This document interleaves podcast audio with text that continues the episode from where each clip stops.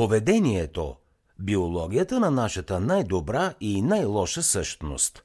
Робърт Саполски. Резюме на книгата. Каква е основната тема на книгата? Книгата обяснява многобройните биологични и културни фактори, които формират човешкото поведение.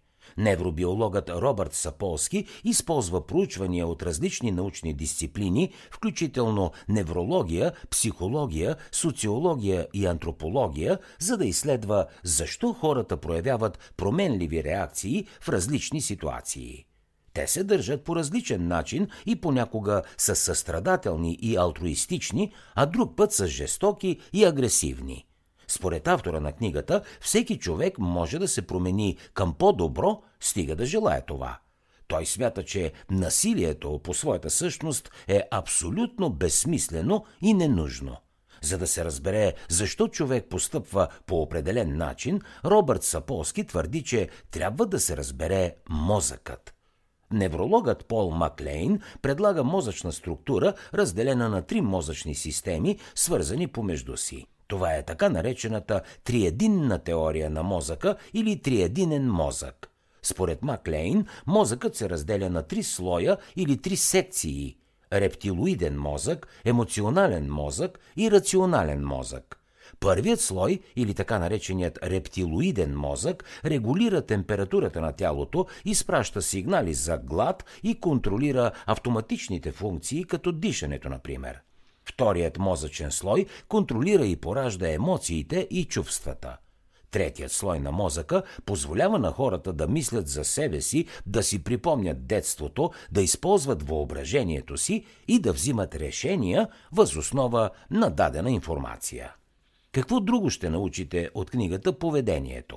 Една от най-важните части на втория слой на мозъка, иначе известна като лимбична система, е амигдалата – тя е източник на агресивни импулси.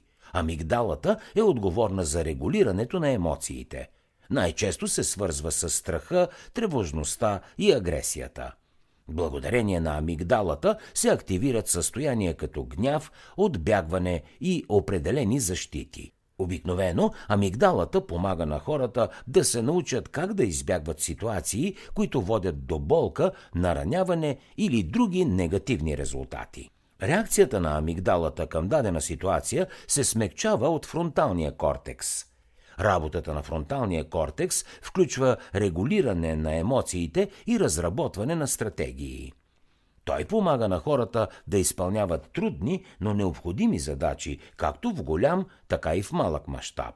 Човек или се придържа към културните ограничения, или ги нарушава с помощта на фронталния кортекс – Благодарение на него учениците решават да учат, а не да играят на видеоигри. Тези сложни взаимодействия между амигдалата, фронталния кортекс и други области в мозъка се случват миг преди човек да започне да действа. Миналото, наследствените гени и развитието на мозъка на даден човек могат да повлияят на реакциите в дадена ситуация. Въпреки, че причините за дадено действие могат да бъдат изключително сложни, учените могат до някъде да разберат защо човек действа по един или по друг начин. Според Робърт Саполски, разбирането на човешкото поведение зависи от културната среда, миналото на човека, гените и биологичните фактори. Дали едно поведение е добро или лошо, зависи от дадената ситуация – ако полицейски служител, например, стреля и обезоръжи масов убиец, ще бъде похвален и вероятно издигнат в работата. Ако обаче застреля невооръжен мъж, когато смята, че е масов убиец, ще бъде отстранен от работа или уволнен. В този пример действието е едно и също – стрелба, но ситуацията е съвсем различна. За да се разбере дали дадено действие е добро или лошо, е необходимо да се проучат условията, които са повлияли за неговото предприемане.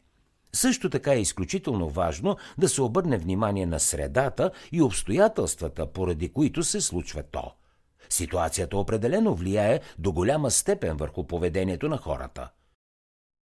За да чуете още резюмета на световни бестселери, свалете си приложението Бързи книги безплатно още сега.